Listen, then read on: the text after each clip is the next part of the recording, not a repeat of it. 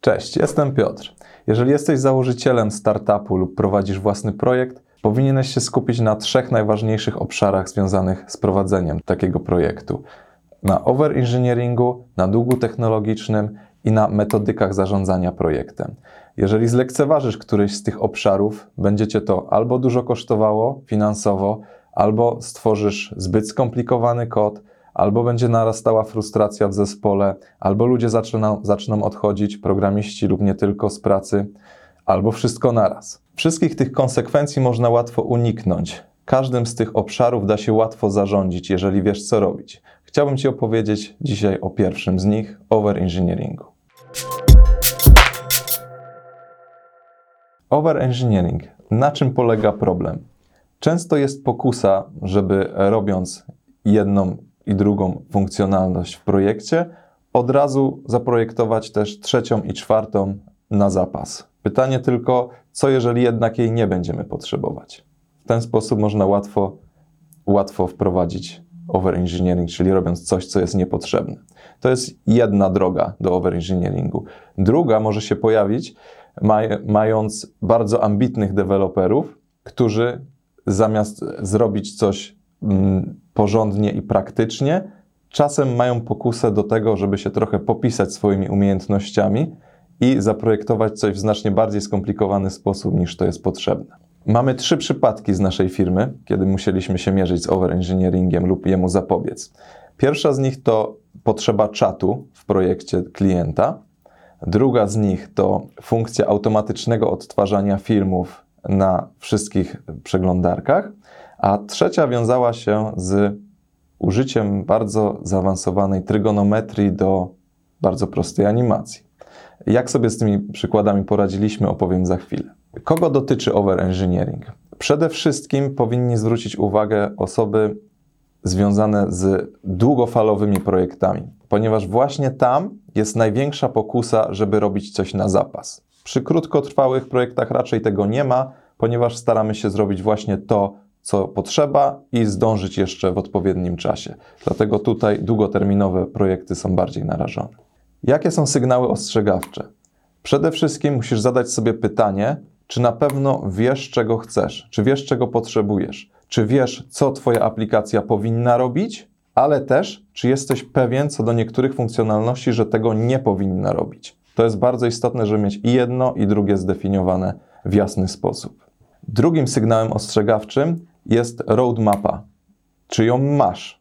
To jest bardzo ważne. Jeżeli nie masz roadmapy, jest to powiązane z pierwszym. To czy na pewno wiesz, co czeka Twój projekt w kolejnych etapach? Czy na pewno wiesz, dokąd zmierza projekt?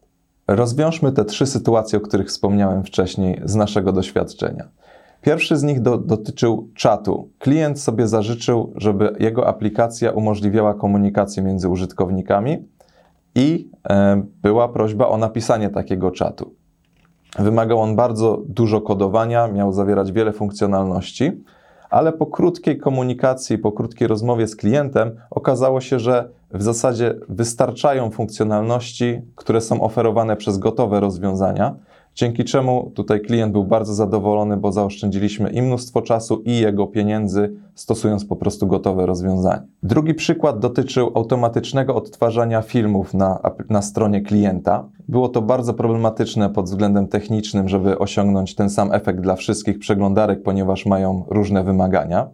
Dlatego zrobiliśmy drobny research w kontekście tego, których przeglądarek używają klienci, użytkownicy klienta i okazało się, że jednej z przeglądarek nie używają praktycznie w ogóle. Wyeliminowanie tej przeglądarki z listy tych, które miały obsługiwać to automatyczne odtwarzanie, znacznie uprościło kod i dzięki temu uniknęliśmy overengineeringu. Trzeci przykład dotyczył bardzo skomplikowanej matematyki, konkretnie trygonometrii, która miała być wykorzystana do bardzo prostej animacji. I tutaj poradziliśmy sobie z tym na dużo wcześniejszym etapie, ponieważ już na etapie code review zostało to wychwycone przez drugiego programistę, który stwierdził, że OK, to rozwiązanie działa, ale ja go nie rozumiem i prawdopodobnie nikt pozostały też nie będzie rozumiał. Dlatego tutaj jakby powstrzymaliśmy ten element zbyt skomplikowanego rozwiązania już na etapie sprawdzenia kodu. Te trzy przykłady, a także pozostałe prowadzą do czterech takich najważniejszych wskazówek, które mogę Ci przekazać, jak uniknąć overengineeringu. Pierwsza z nich to posiadanie w głowie roadmapy i tak zwanego big picture, czyli kontroli tego wszystkiego, co się chce osiągnąć. To naprawdę pomaga i pozwala się skupiać na tych rzeczach, które są ważne, są potrzebne i jednocześnie odrzucać rzeczy, które są zbędne całkowicie. Druga rzecz. Zmiany powinny być wprowadzane małymi porcjami, ale z zachowaniem big picture w głowie, czyli wprowadzamy drobne dodatki, drobne aktualizacje, ale cały czas patrzymy, w którym kierunku zmierzamy i do czego ma to nas doprowadzić. Trzecia rzecz, należy pamiętać i warto pamiętać o code review. Tutaj występuje bardzo duża pokusa, zwłaszcza na końcu projektu, gdzie już czas coraz bardziej nagli, budżet się kończy, ale to właśnie wtedy ten code review jest najbardziej istotny, bo wtedy pojawiają się sytuacje, gdzie przez pośpiech da się wprowadzić bardzo dużo regresji i e, zniszczyć coś, co było robione wcześniej. I czwarta rzecz to jest komunikacja, do której będę wracać jeszcze kilkakrotnie, tak jak w przypadku naszej rozmowy z klientem odnośnie czatu, odnośnie automatycznego odtwarzania. E, bezpośrednia komunikacja między programistami a klientem, albo chociażby między zespołami, rozwiązuje znaczną większość problemów. To były najważniejsze informacje i wskazówki odnośnie overengineeringu. Pozostałe dwa obszary, na które warto zwrócić uwagę, to dług technologiczny i metodyki zarządzania projektami. Opowiadam o tych dwóch w kolejnych odcinkach, na które Cię bardzo zapraszam. Dzięki za uwagę. Cześć.